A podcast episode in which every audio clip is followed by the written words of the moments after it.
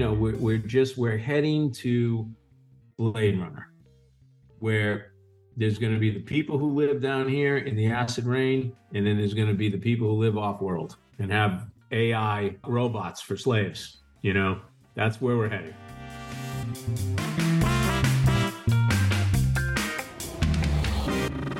I grew up in a rough part of town, but I remember a buddy of mine, he got jumped by three girls from the South Boston projects, right? Now we were all tough guys and blah, blah, blah, blah. And he got jumped on a subway platform by three girls from South Boston. They beat the shit out of him. And he came back and he told us, and there was no shame to it. We weren't all like, you got beat up by a girl. We were like, hey, man, you're lucky you're alive. You know what I mean? Like,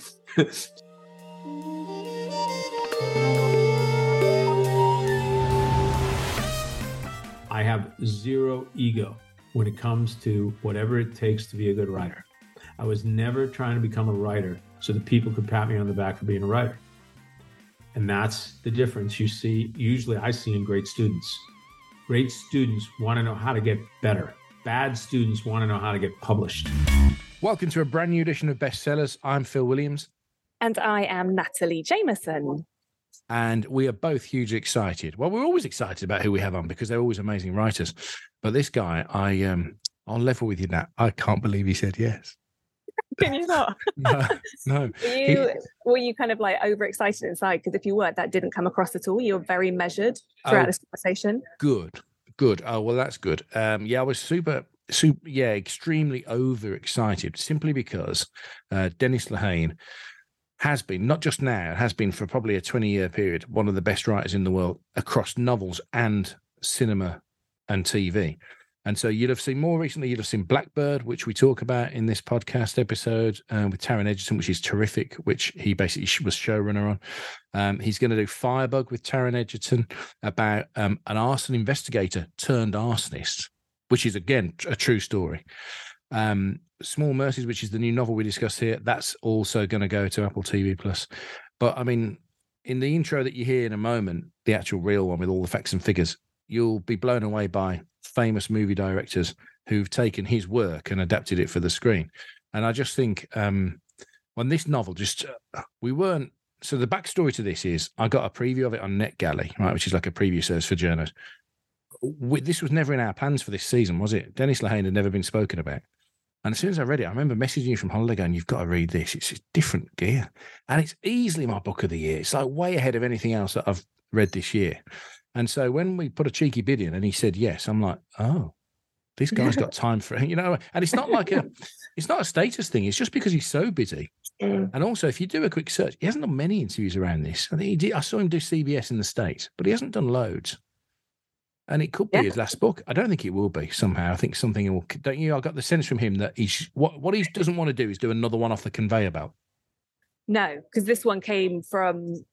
Well, again, I don't want to spoil it because you're going to hear it all in a second, so you'll get to hear that. Um, I just want to say, so I'm not in my usual setup today in case the sound um, is any different. If any real audio files out there notice mm. anything, um, I am. You're on location. I'm on location. I'm actually at BAFTA HQ recording this ah. um, in the corner of one of the rooms here, and they've been very kind. Because you've been nominated for. Uh, I haven't been nominated. I am actually a member of BAFTA, though. Uh, oh, hello, so. uh, exactly. Um, so relatable, so relatable. Um, yeah, no, it's really, it's really good, and it's great to be able to hover and do chats and conversations here and feel comfortable to do so. So, um, yeah, uh, I just wanted to say that because I am actually an audiophile and it really bugs me when I hear different Does it? Does things. It? So yeah, I do. Yeah. Anyway, oh. enough about me. It's all about Dennis Lehane, and uh, here is Phil with the intro.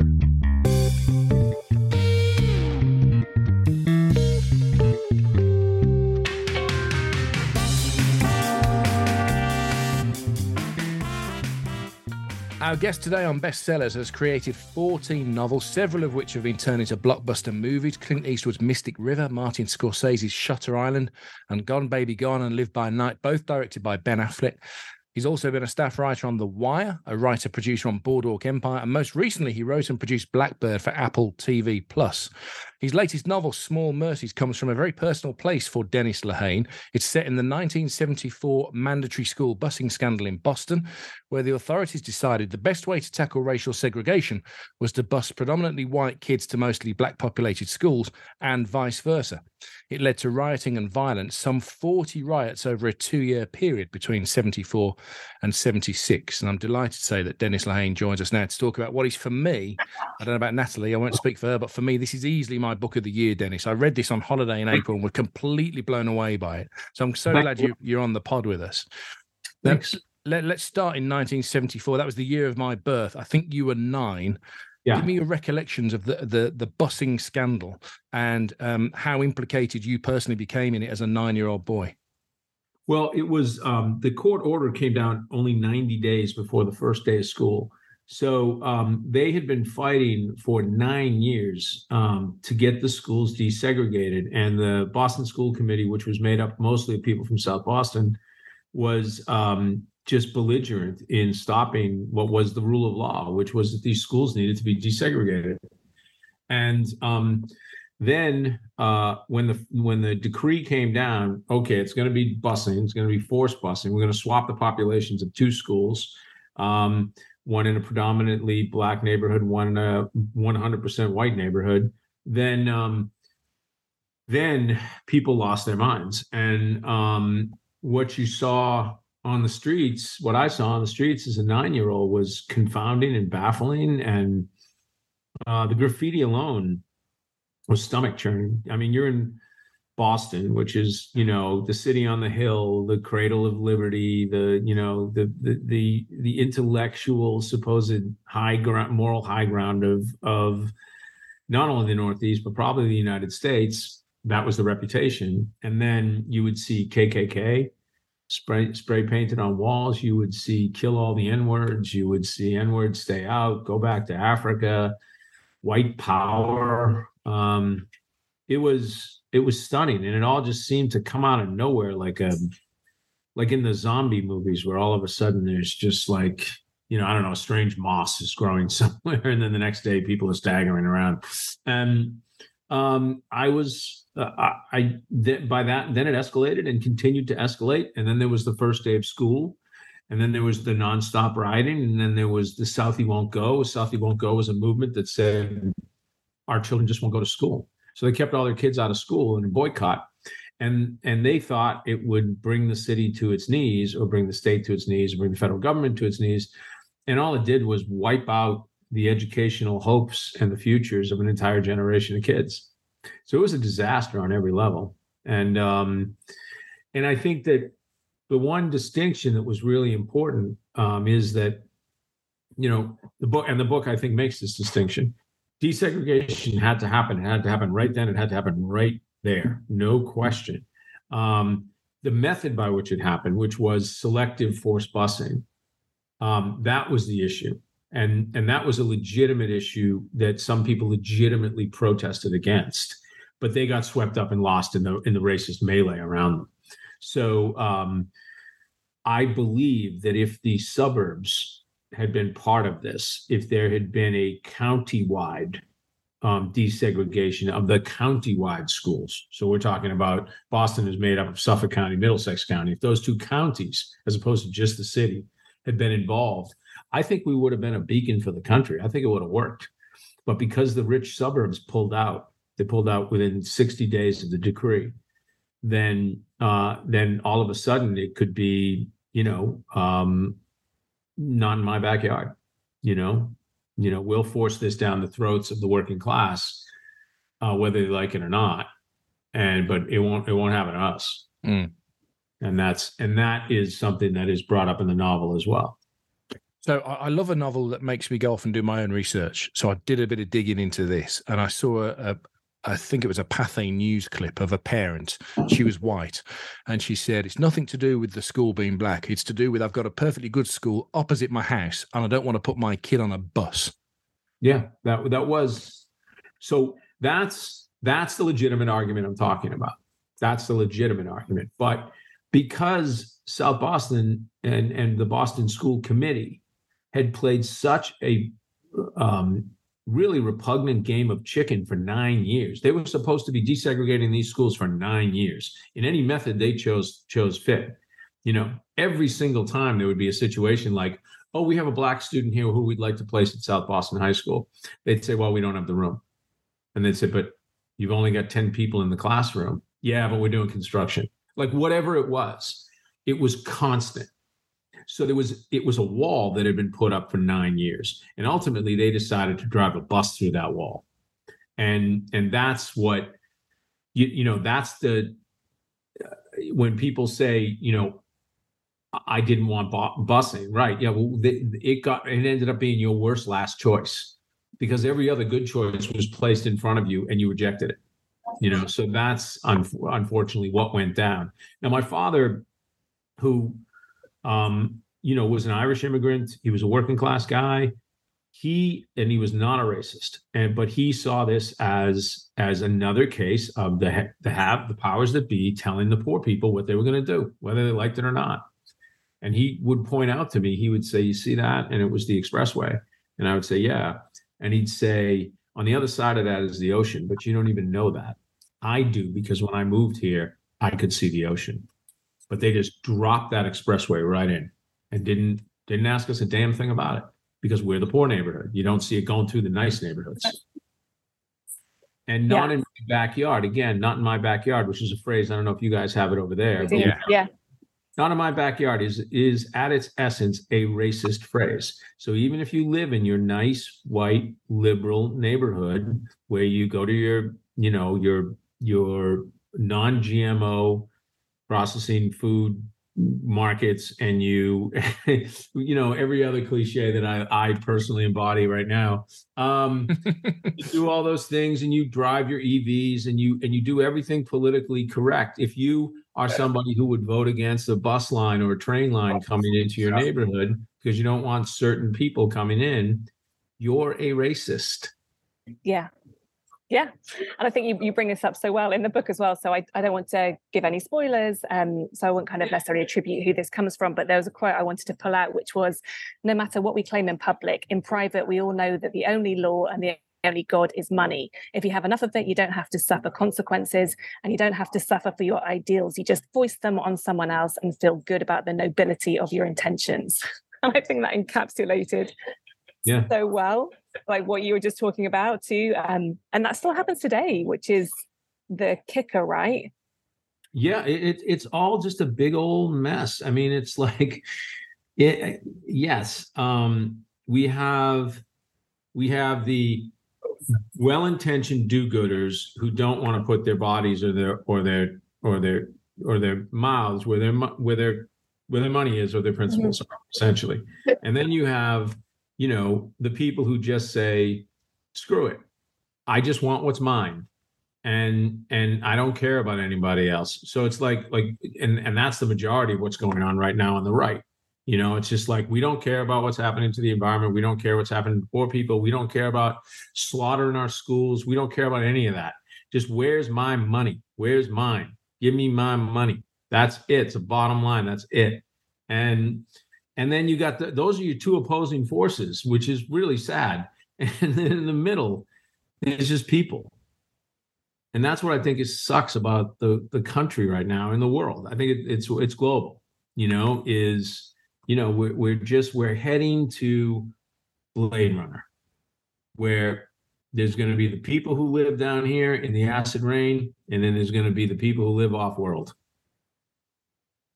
and have AI ro- robots for slaves. You know, that's where we're heading. It's so freaking bleak. It's like I know. It's not, I'm Sucks, not, not, necessarily disagreeing with you, but it's just like I mean, and I, I would say that in your writing, this is not a new theme. Like you know, I can remember reading and then watching the adaptation of Shutter Island and being like, "Holy fuck!" like, but like the subject matter that you kind of tap into in your writing, yeah, um, you're not afraid to go to those places, which is why I think the books and Small Mercies especially resonate so well. Is that just from a like kind of like a an angry passion the whole time? Yeah, well, you know what it is. It's from this. It took me re- writing this book to understand it. It's I've always had this anger in me, and I never understood where it came from. Never, because I had loving parents. You know, we weren't rich by any means. We were working class as hell, but but we we were. You know, you came home, there was food on the table. There was you know there was two parents in the household. We were it, you know both my parents had seventh grade education, so they pushed real hard for us to get educations. They pushed for us to have college funds. You know, anything they could do, they'd work overtime, triple time, whatever.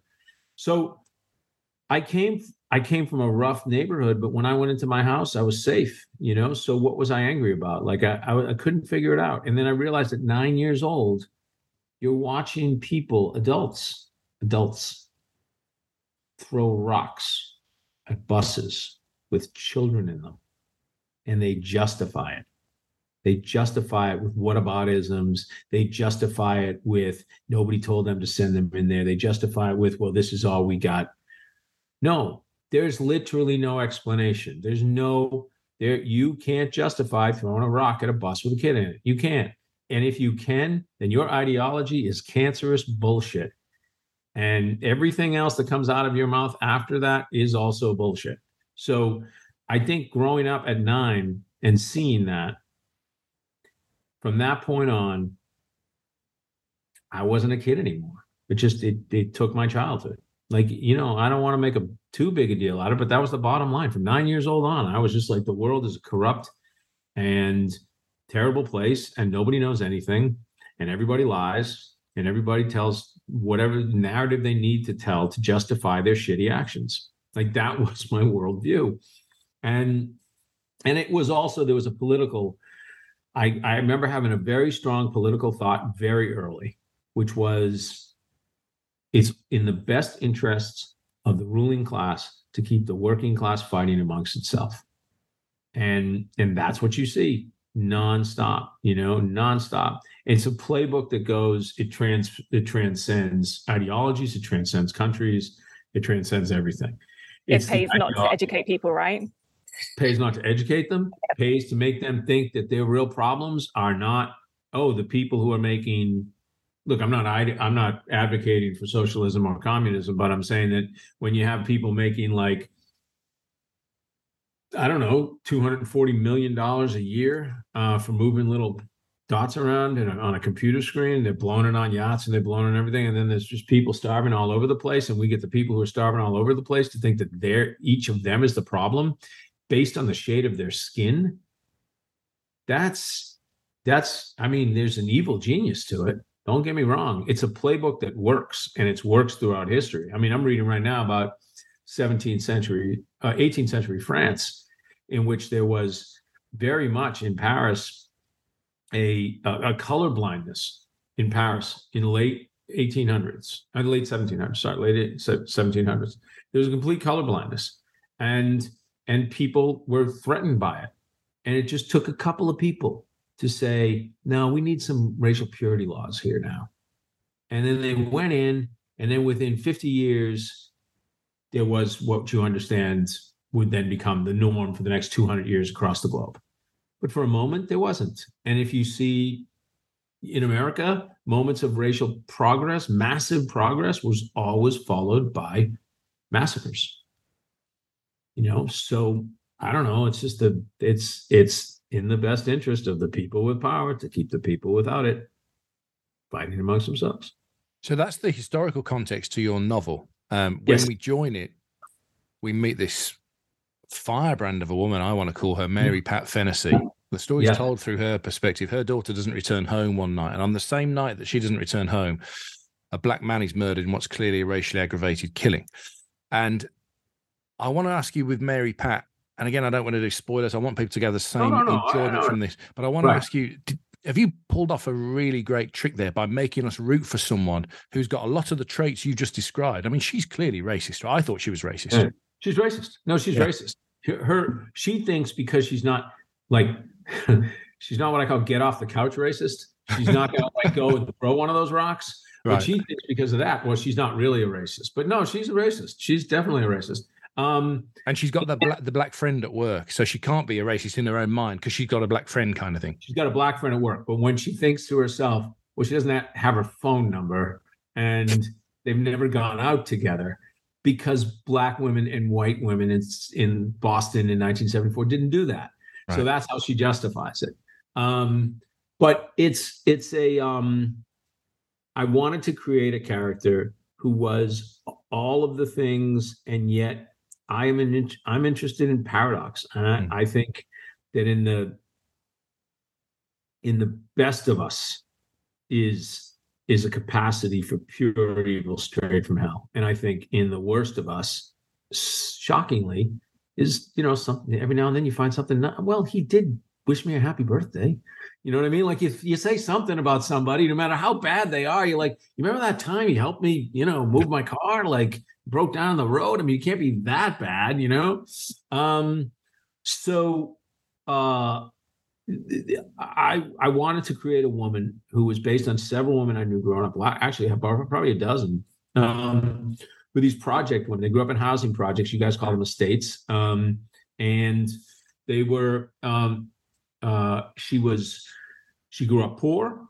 She uh, lost a husband.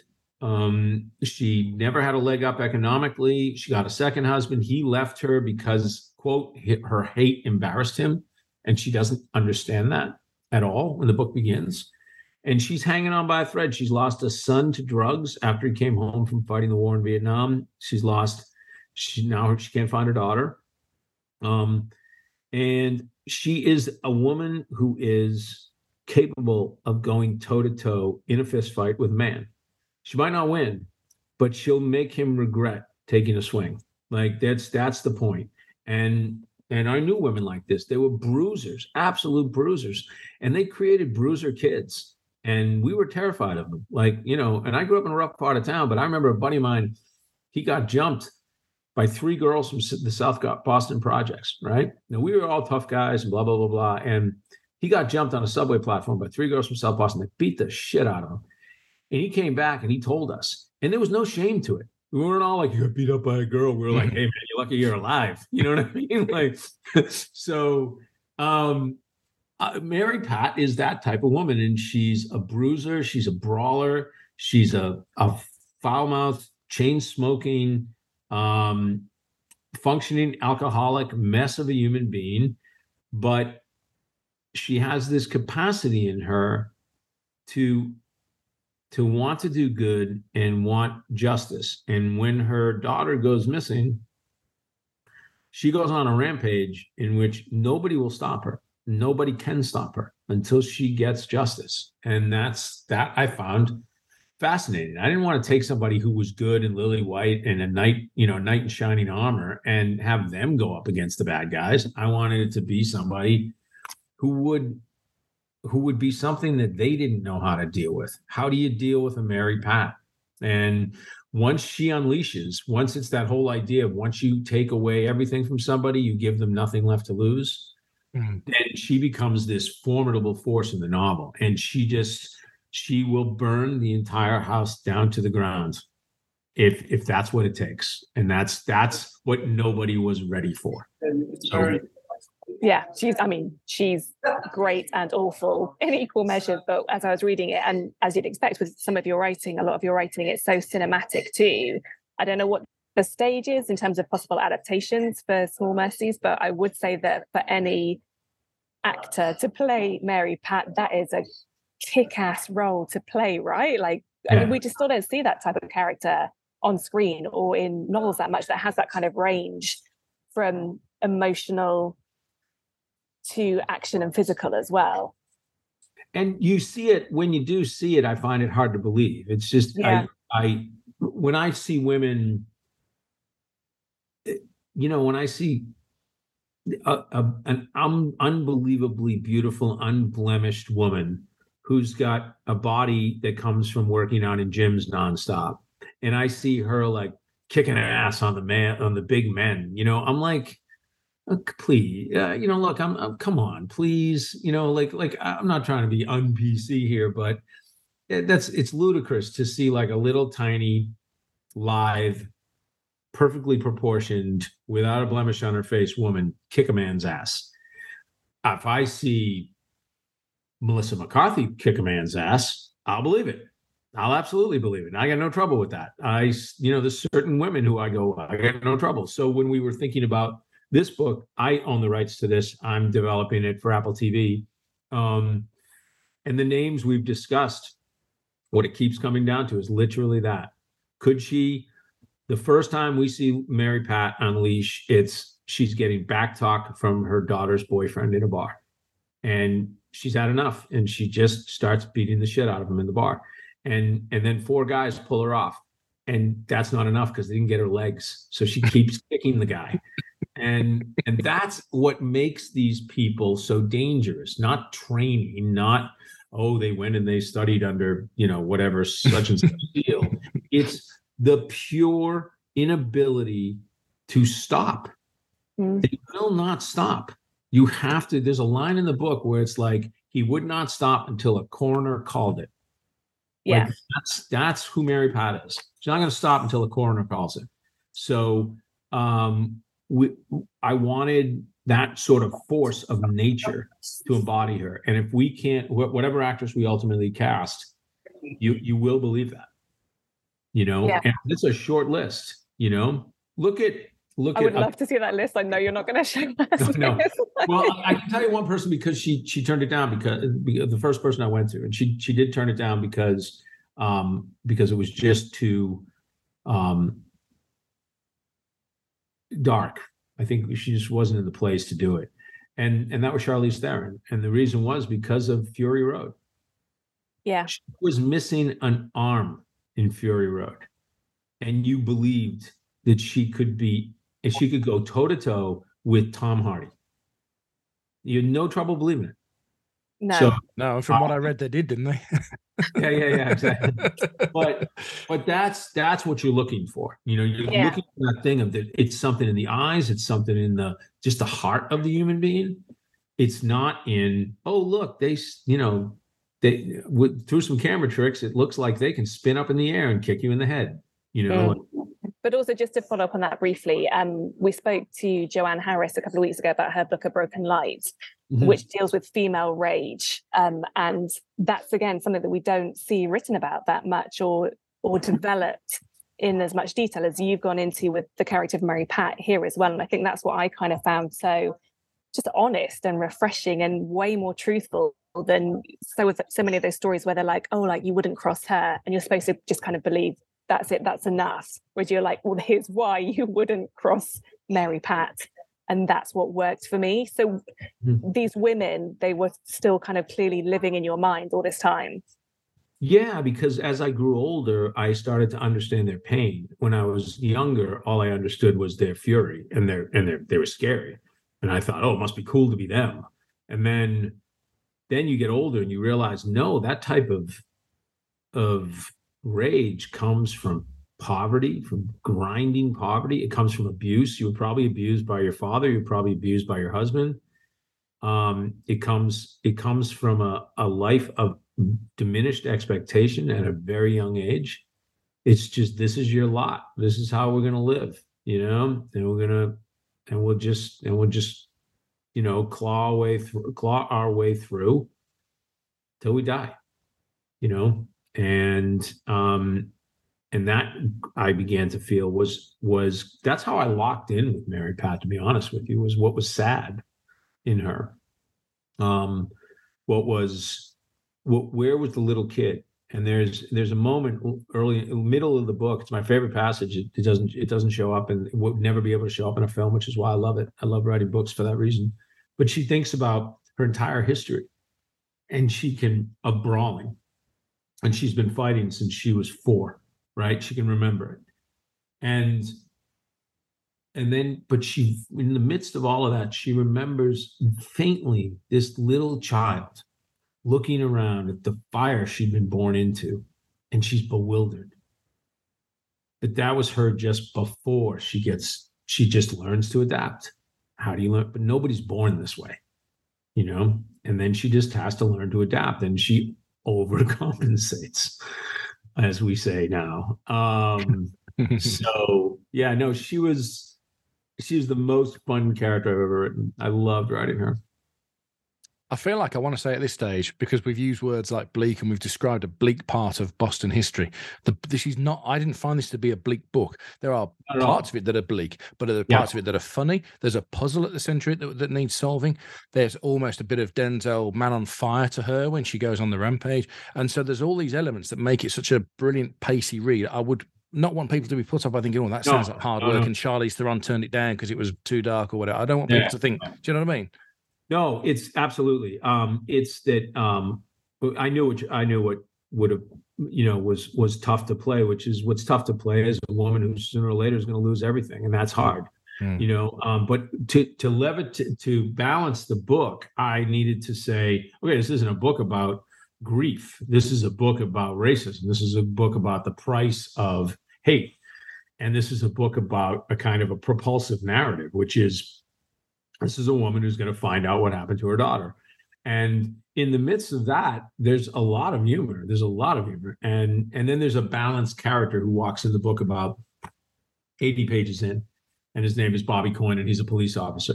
And he represents hope in the book. And he represents um, he's he's most of his scenes are kind of mildly humorous. And he becomes her strange ally if only by the phone. They they he's investigating the, the death of Auggie Williamson, the African American man who died on the plane train platform, and he crosses path with Mary Pat and instantly likes her. He just takes a shine to her, and she kind of takes a reluctant shine to him, and and they know each other as as Irish kids from the wrong side of the tracks. That's how they mm-hmm. that's how they lock into each other. But she can also go places he can't as a law enforcement officer. I mean, she's kind of almost ahead of him almost all the way through the book, right? Because he has to follow the he has yeah. to he's going up against the Irish mob. Yeah. And the Irish mob at that time, they owned Southie, lock, stock, South Boston, lock, stock, and barrel. They owned the police, a lot of the police, the key police, and and they had deals with the with the with the FBI. So they were pretty untouchable. And a police officer who was going to go against them was going to risk everything to do it. And so Bobby has to be very cautious because as his he lives with his sisters, he has several sisters who he lives with, and as they remind him, you know, it, in in the movies, the cops always ready to just go up against anything, no matter what. But they're like, you know, it'd be good that you'd have a pension so that you could raise your child. You know what I mean? Like these are realities. It's not just as simple as I'll get killed. It's I'll get fired and they'll take my pension and then what do I do?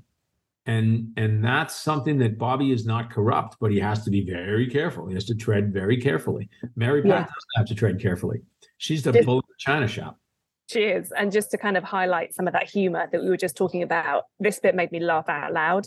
This is when uh, Mary Pat's describing her family, and you're writing about that. and you write, Last anyone heard of Bill, he was doing 10 years for a stabbing in New Mexico, which was a surprise. Not the stabbing, the New Mexico part hot weather always made him irritable, which, come to think of it, might explain the stabbing. it's so great. you know, I I I find um I find this when I go back to Ireland. Um, I found this actually hanging out in Manchester one night a long, long time ago. Um, there's something about the humor of the working class. The funniest people I ever knew were from Boston. I mean, still to this day, I've never met, you know, half half the comedians in the world aren't as funny to me as guys you could meet at a bar in Boston. And and I think there's something about the the sort of um I don't know, it's it's there's a lack of sentimentality about the human condition in the humor. So it's just kind of like, yeah, that knucklehead went off and did this, or yeah, that yeah, yeah. You know what I mean? Like um so I did want to pay uh, tribute to that in this book as well. There's a lot of um, there's a lot of sort of offhand humor that comes out throughout the book. Shall we hear some? Let's let's dip in and um, have Dennis read us a little bit. Where are we going to join it? Um, I'll tell you what. There's a moment when Bobby drives into South Boston. That's a good. That, Great. And Bobby is not from South Boston. He's from the next neighborhood over, which you wouldn't think is much. But I was from the next neighborhood over, and so is that Rochester? Have I got that right? Dorchester. I was in yeah. Dorchester. Dorchester, yeah. sorry. Uh, yeah, no, it's okay. Um, so all right, so this is Bobby driving into Southie to interview a witness. um, uh, with his partner. The moment they cross into Southie, Bobby feels a difference in the air. Bobby grew up only a few miles south in Dorchester in a parish that was wholly white and predominantly Irish. He presumes that in most places in America, a distance of a few miles between two enclaves that share identical ethnic characteristics don't represent assignments, a seismic difference in culture. But crossing the border into South, he always gives him the feeling that he's just entered the rainforest of an unknowable tribe. Not specifically hostile, not dangerous by, by their nature, but at their heart, opaque. Everyone knows everyone here. They stop one another in the streets to ask after spouses, children, cousins twice removed. Come winter, they shovel walks together, joined up to push cars out of snowbanks, freely pass around bags of salt or sand for icy sidewalks. Summertime, they congregate on porches and stoops, cluster in lawn chairs along the sidewalks to shoot the shit, trade the daily newspapers, and listen to the Sox games on HDH. They drink beer like it's tap water, smoke ciggies as if the pack will self destruct at midnight, and call to one another, cross streets, to and from cars, and up at distant windows, like impatience is a virtue. They love the church, but aren't really fond of Mass. They only like the sermons that scare them. They mistrust any that appeal to their empathy. They all have nicknames. No James can be a James. Has to be a Jim or a Jimmy or a Jimbo or a JJ, or in one case, Tantrum.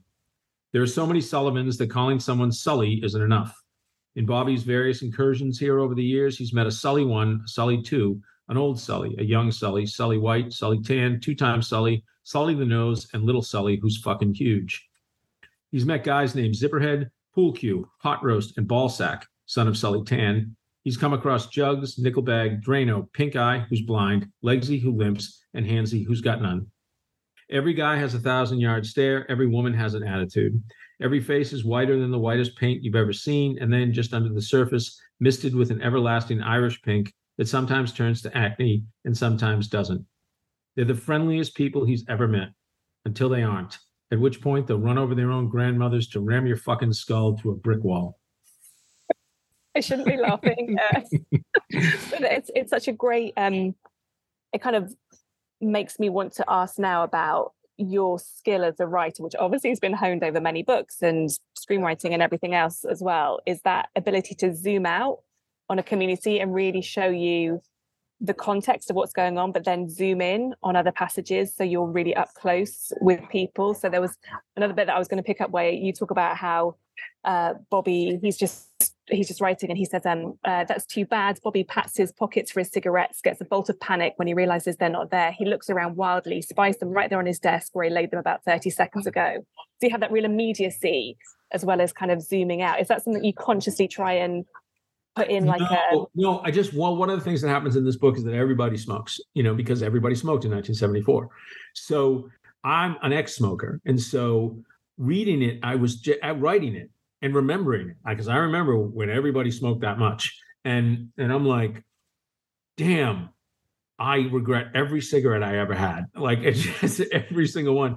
And then there's that moment where he's sitting at his desk and he goes to pat for a cigarette, and I and I remembered that feeling you had if you were a smoker when you realize where the fuck where are my cigarettes? Where are my cigarettes like i don't have my cigarettes oh my god i don't have my cigarettes. It's like now the way you feel when you don't know where your cell phone is you know um, i was going to say exactly that thing but i think it makes it really relatable because you kind of you're there with that person whatever it is that they're missing you're kind of right there with the action.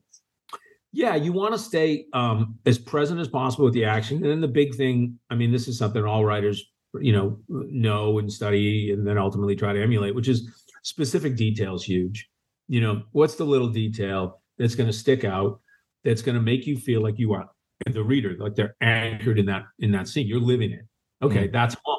The guy forgets where his cigarettes are, you know, and then oh, they're there. Um, so yeah, it's little things like that. But at this point, I don't know. I I'm I very rarely know that I'm conscious of doing something. I just I, I have an instinct now that I think was honed over the course of 30 years. So a friend of mine, uh, the writer Michael Koryta, was asking me, where when did you come up with Bess? and Bess is Mary Pat's car. And it's this piece of shit that's held together by like basically duct tape, uh, cooking yarn, and a prayer. And that's it. And the tires are so bald, they remind Bobby of a baby's ass. Like that's, you know, so um where did I come up with it? I came up with it in the first sentence that it shows up. I just she pulled I she was driving. I didn't know what she was driving. She pulls up to confront somebody. And I thought if she confronts somebody and she's just a badass, that's not interesting. But what if she's at a disadvantage? Well, what could put her you at a disadvantage when you're going to threaten somebody? If you owned the ugliest car on the planet, that would do it. You know, so then I immediately created the ugliest car I could think of. So, what, so what, when Natalie talks about your skill as a writer, is it is it possible for you to crystallize? If if people are listening, we get a lot of wannabe writers listen to this podcast, uh, and is there one or two things you could say to them that they need to you know do you is it just that you're a great observer of people and life? Is it that is it much more than that? Is it that you can you know how to create distinctive characters? Is it you know is it about plotting? What is it? What is the if can you crystallize what it is? No but i can come close uh, I was going to say, don't you? I'm sure I feel like I bowled you a bouncer there. I'll tell you what I bring to the table. I think I bring to the table. There's two things I brought to the table naturally as a writer. You need to at least have one talent there's got to be a, are you really good at, at at writing beautiful prose well okay yeah, that could be one are you really good at plotting that could be another are you really good at dialogue that could be something else are you really good at character you really you know there's a few things but if you're not good at one if there's not one thing you're good at don't do it you got to have a building block it's like nobody who becomes a comedian becomes a comedian because people say you're not really funny like somebody at one point said to that person, You're pretty funny, you know? So you've got a base, you've got a building block. There you mm-hmm. go. Mm-hmm. People were telling me since I was eight, you could write. You know, since I was little, I could I could write. Okay, okay, I'm gonna do some things with writing. That's cool. Um, what I had from the beginning, I had an ear for dialogue because I grew up in a place where people spoke vividly, very differently than most other places. So how could I not have an ear for dialogue? You know, and then I was very good at creating fully fleshed characters. And I think that's because I grew up around a lot of characters. I grew up around a lot of people with a lot of paradoxes. Um, after that, every other thing in my writer's toolbox, I had to learn, I had to work for, I had to practice, I had to strengthen my muscles, I had to get better and better and better. So here's my third talent I have zero ego when it comes to whatever it takes to be a good writer. I was never trying to become a writer so that people could pat me on the back for being a writer. And that's the difference you see, usually I see in great students. Great students want to know how to get better. They come in assuming they're not good. Bad students want to know how to get published. That's the difference. Where's your ego? And my ego, right up until when I went back, I started working on The Wire. Here's here's something that's great. I got a job on The Wire because David Simon thought it's better to hire novelists than hire TV writers. So he brought me in, working with my friend George Pelecanos, and and I knew one very important thing. I had six novels under my belt by that point. Might have been seven. I think I was already Shutter Island. Um, and I knew that while I knew a lot about writing novels, I didn't know shit about writing for TV. And so I said, "Here I go again. I'm at the bottom. Let's learn again." Now, David and I were talking a couple of years years ago, and he was just like, "You do, you did know that you had written Mystic River by that point. I mean, we were always, you know, like you knew that, right?" And I was like, "Yeah, I knew that I'd written a book, but I didn't, I didn't know how to write TV. Like I would, I'm sorry, but I didn't think that was a big cachet. It was good enough to get me in a room, but it wasn't good enough for me to know how to do what I was doing, and I had to learn, and I learned." And so my first episode of The Wire, maybe 40% of my script made it to the screen. My second was like 70%. My third, it was 95. So it was like you learned. And and and if I can say that and say that I learned, I spent my 10 years learning how to be a novel, novelist, my 10,000 hours. And then I went back to zero and I spent my 10,000 hours and my 10 years learning how to be a screenwriter, screenwriter and didn't feel I really hit it until I was writing a TV show called Mr. Mercedes. And that was the moment when it all clicked. That was 12 years in to writing scripts, where all of a sudden I was like, I got this. You, you, if your ego, if the ego, if the reason you're writing is about the ego of the self, then do something else for, for real. Please do some self actualize someplace else, please. if it's a I also find it really off-putting as a reader, like that sort of pretension. I think you can see a mile away, and I hate yeah, it. if you're lucky lucky enough to get published at that point. But I'm talking. There's so many writers who are out there. Like it's like, why are you doing this? Do you need to do this? Do you feel a need to do this? If you don't, I mean, this is so many other ways to make money, man. Like this ain't it. And and I I'm a writer because I don't know any other way to function. It's how I make sense of the world. I order chaos. That's all a novel is. It's the ordering of chaos. That's it. And so um I need that. I need to do that. I know it's false. I know it's artificial, but I need it.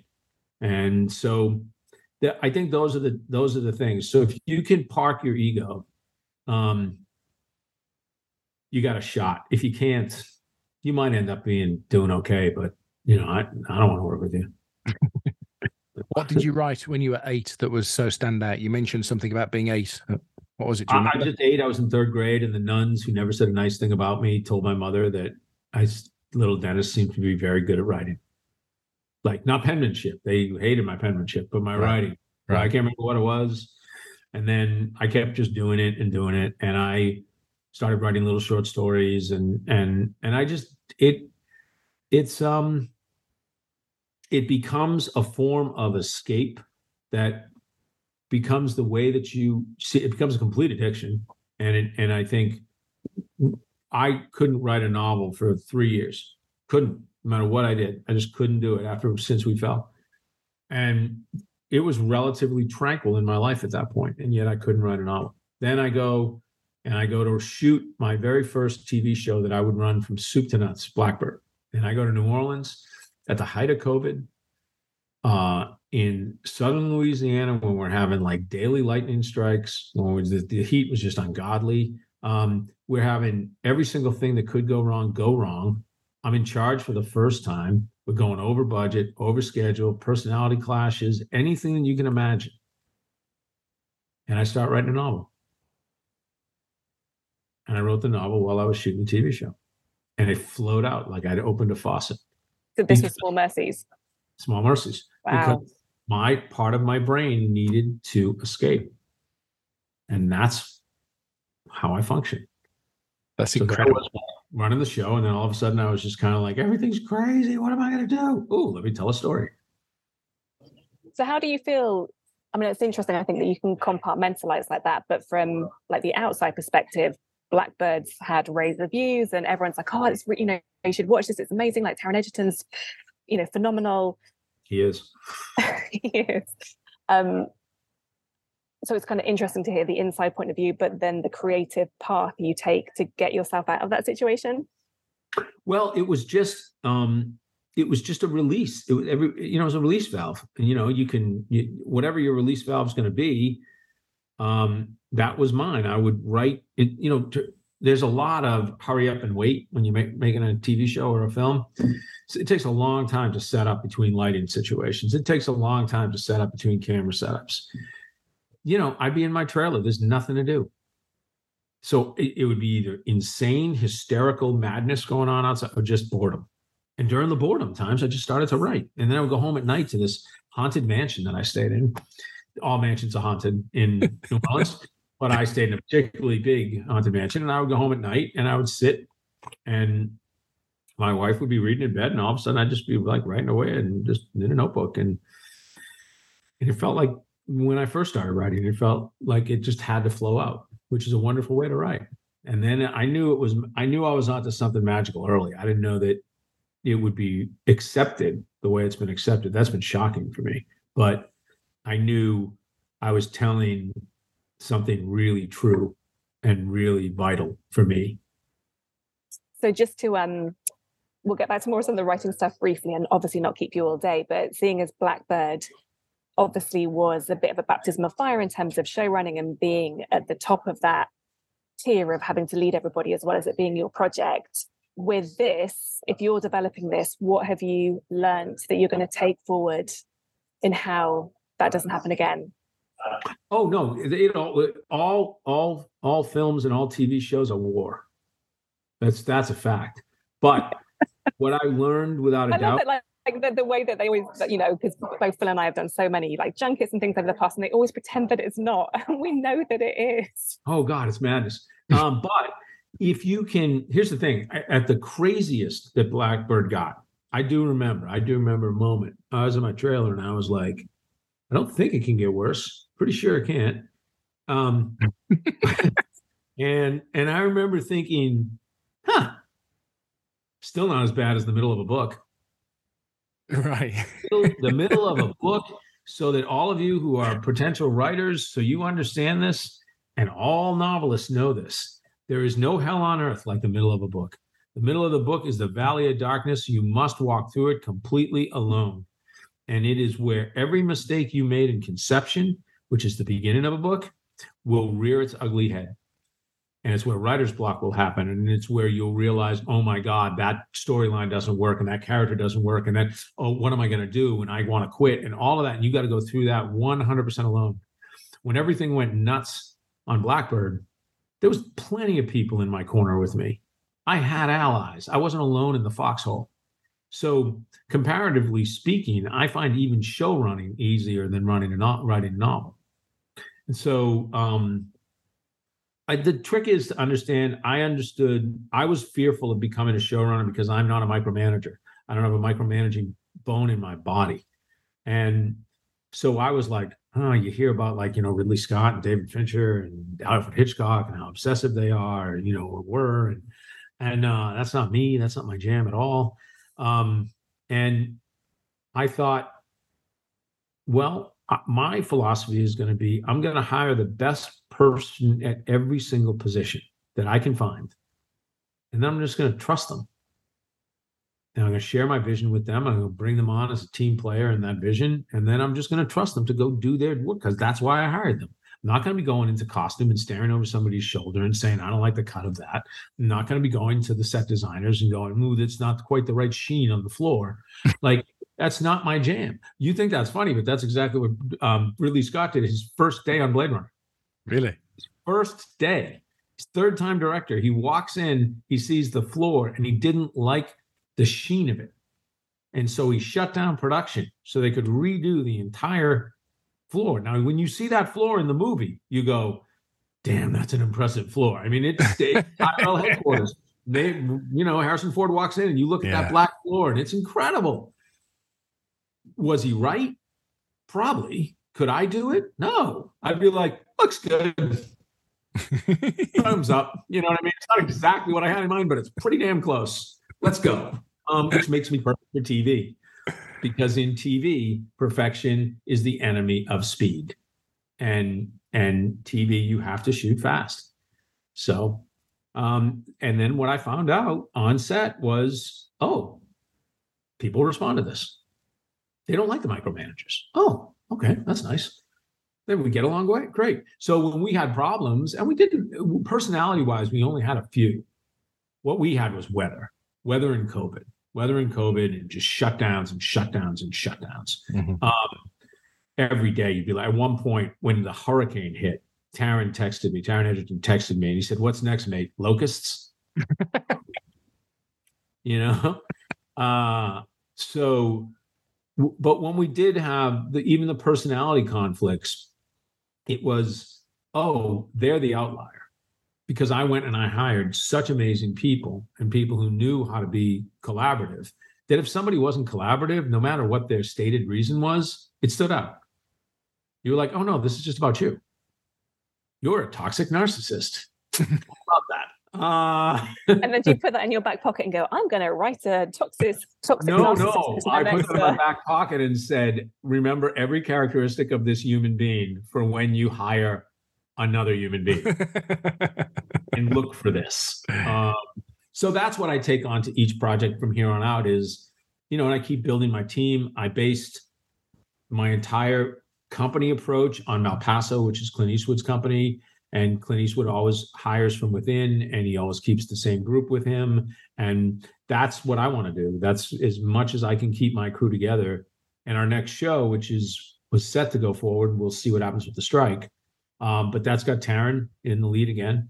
And that's um, me and same producers and several of the same directors and several of the same same key personnel. So, um, given that Small Mercies, the novel, seemed to be so therapeutic for you whilst you were making Blackbird, I, am reading lots of stuff online and hearing lots of interviews with you where people keep saying that somehow this rumor started that this will be your last novel. So, from the horse's mouth, is this your last novel or not? I don't know. Is the only way I can say. Um, here's what happened.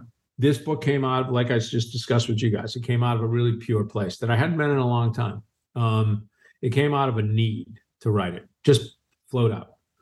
I don't, I'm not, I'm not under contract to anybody for the first time in my entire career. This was the final book that was due to anybody.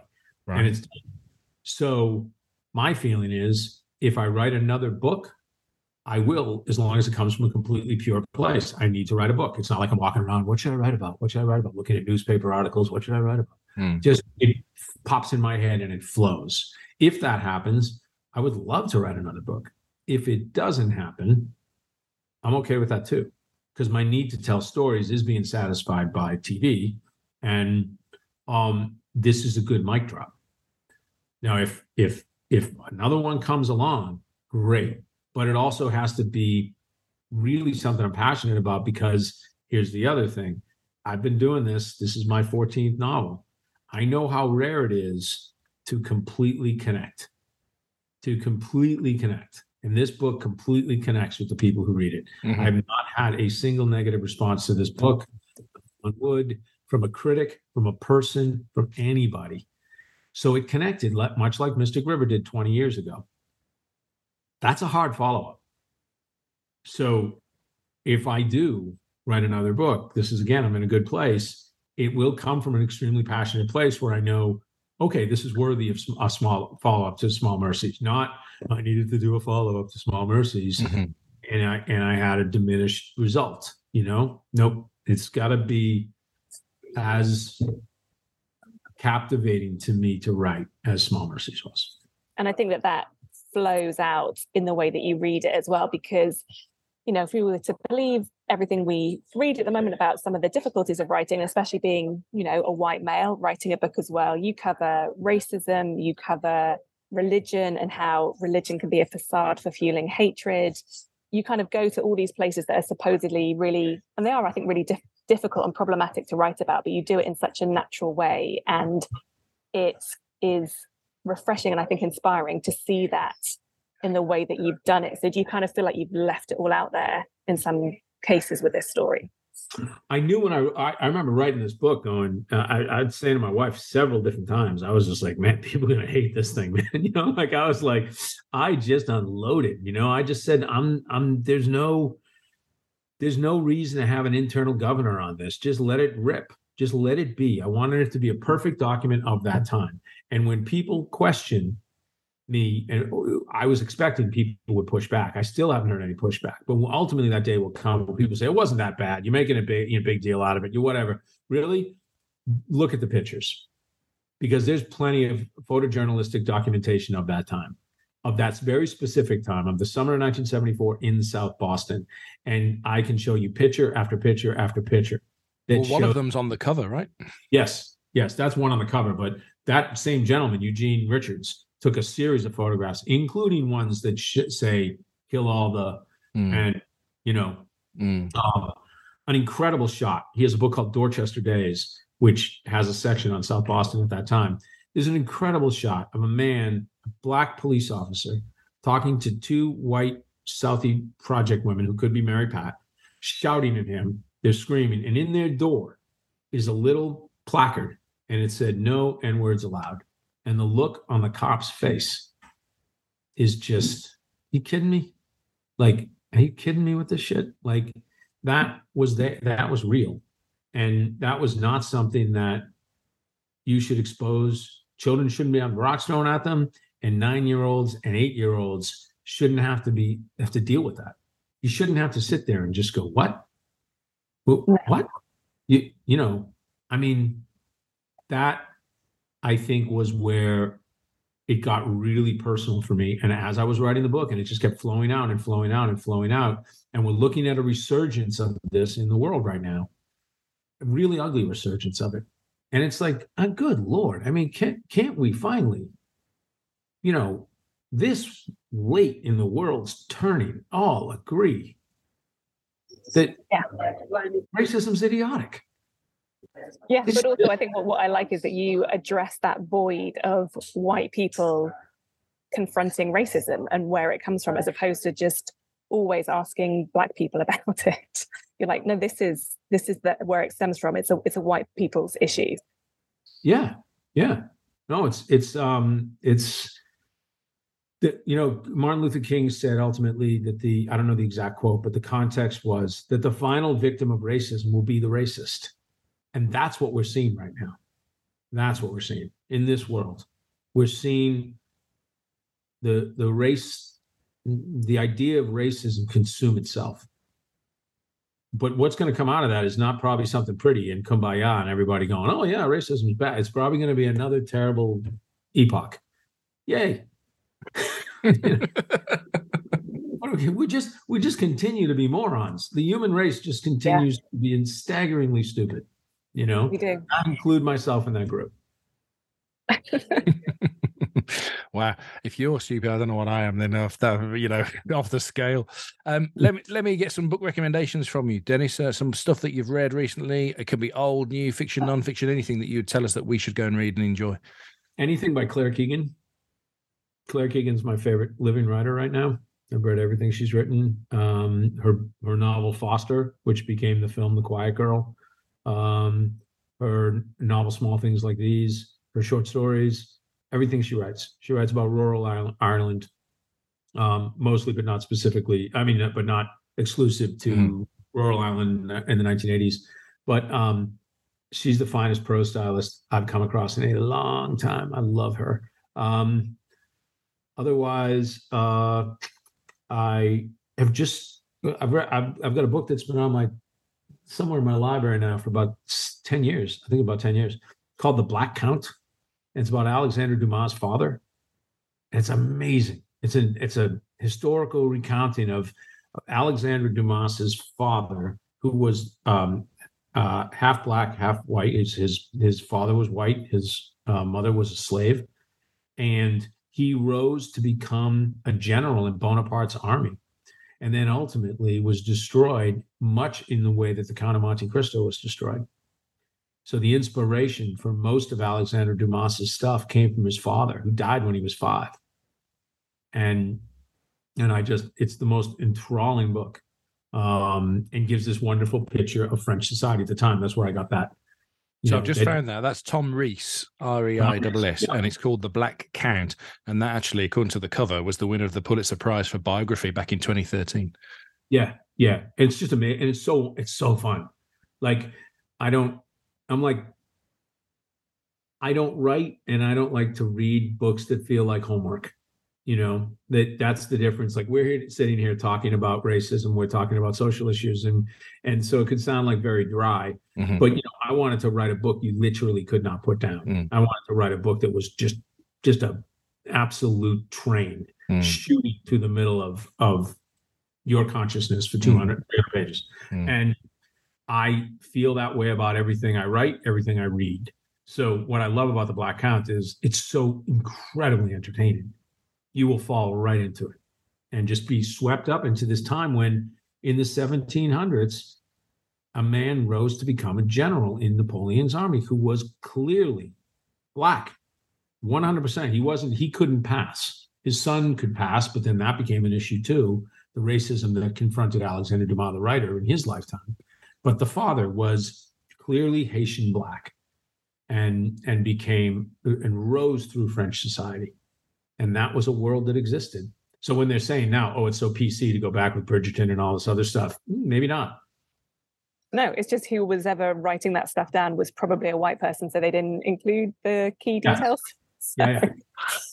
yeah. Oh, it's been amazing chatting to you, Dennis. Yeah, Thank you it's so been much. really, really enthralling. Thank you so much. I feel like you've enriched our lives for an hour. And I know that sounds dramatic, but Oh, honestly, don't you- I I really, really, really feel that. And this book, you've succeeded. The train went right through my holiday for two weeks. Let me tell Oh, you great. that. Oh, it's wonderful. yeah. And I, was- I found it really cathartic because I did the uh, junkets, so the radio broadcast junkets for Mystic River and Gone Baby Gone and, and various other of your films as well. And in those, you get like five minutes to chat to somebody. So it's just been really nice to actually be able to explore fully Oh, um, good. the Oh, story. good. So, yeah. Oh, good. Thank you so much. Thank you, guys. Thank you for saying Thanks. yes. We're really grateful. No, no problem.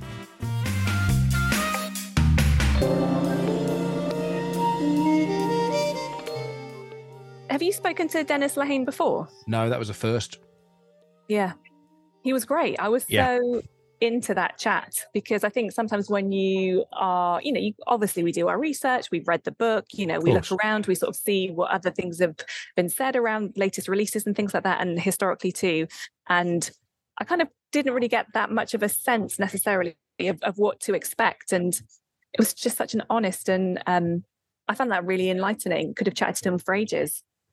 I got a. There was a moment about five or seven minutes in where I, I don't know. I can't quite put my finger, but it's almost if you went, "Oh yeah, these people love books as much as I do," and and he really kind of just he almost forgot he was on a podcast. I think. Do you know what I mean? well, that would be great if so. I would love that. Um, but yeah, th- this book is superb. Small Mercies really is superb, and and obviously we always say this to you: always read the book before the TV adaptation because it's always better in your imagination. I'm sure he'll do a brilliant job on it, but things live in a different way in your brain, and it's just. And also, what about? I mean, I was slightly envious of just how talented he is. In as much as, can you imagine? So let's take your world, right? Or uh, well, our worlds are pretty similar, aren't they, with broadcasting and, and what have you, and writing and stuff. So imagine that you're getting really stressed with your one of your big projects. So your solution is to just write a book, and it turns out to be an exceptionally good book. I mean, imagine that being your go-to place. Yeah, well, part of me was like, ah, maybe I should do that more. Like, you know, yeah, when yeah. you're really stressed, that's when I like yeah, turn yeah, yeah. to the Turn to the page. yeah. I quite like that because I, but I also think there is something creatively in that, you know. Whereas I've said to you before, I'm the worst. If I have, if I've cleared a day and I've got an entire day to do writing, I will do jack shit. In terms of, you know, I'll do everything else. I'll procrastinate and I'll, I'll kind of do all the other things I'm supposed to be doing apart from writing, and then I'll probably have a good burst in like the last hour when I realize that my eight hours is nearly up and I've wasted that time. Whereas I tend to be much more productive if I'm super busy and I know I only have like 45 minutes here or there, and that's when I'll write more. And I, So, and I so I've got a theory on that, and the theory on that is that you and I are both journalists, and so uh, uh, whether it's um, written journalism or broadcast journalism that you and I mostly have done, your deadlines are like almost every half an hour, aren't they? Yeah. And I think we're used to then responding to that. So if the deadline is like you said, eight hours, if your window is eight hours, you probably do most when the seven hour fifty six gone. it's true. It's absolutely true. And I wouldn't say that the, the time leading up to that is wasted because I think you are kind of still Percolating. over things or like you're kind of, you know, you're doing light research or whatever, but the hard graft definitely comes in intense Mm. bursts. Mm. So go and get your, eyes around that book before you uh, get your eyes around the TV adaptation. Uh, huge thanks to Dennis Lehane, and also it's worth do do some reading around the historical context because I was staggered when what I read about busing. Um, you know, since I picked this book, and thought, right, so that was really a thing, and it was really a thing, and and the extent to which it, it the prolonged rioting was really shocking. And if you've enjoyed it, then please go to Ko-fi ko-fi.com slash bestsellers podcast and buy us a brew, which a number of people are doing now and which we hugely appreciate. And we will make sure that we're more organized on the next episode and get those people's names and give you a shout out and say thank you properly. So this is just a tide us over thank you for So now. thank you because generally. and Natalie's in yeah. a different place and I've been in a very dark place. which I won't elaborate on. metaphorically and emotionally, but all good. Um, we hope you enjoyed this, and uh, yeah, we'll see you next time.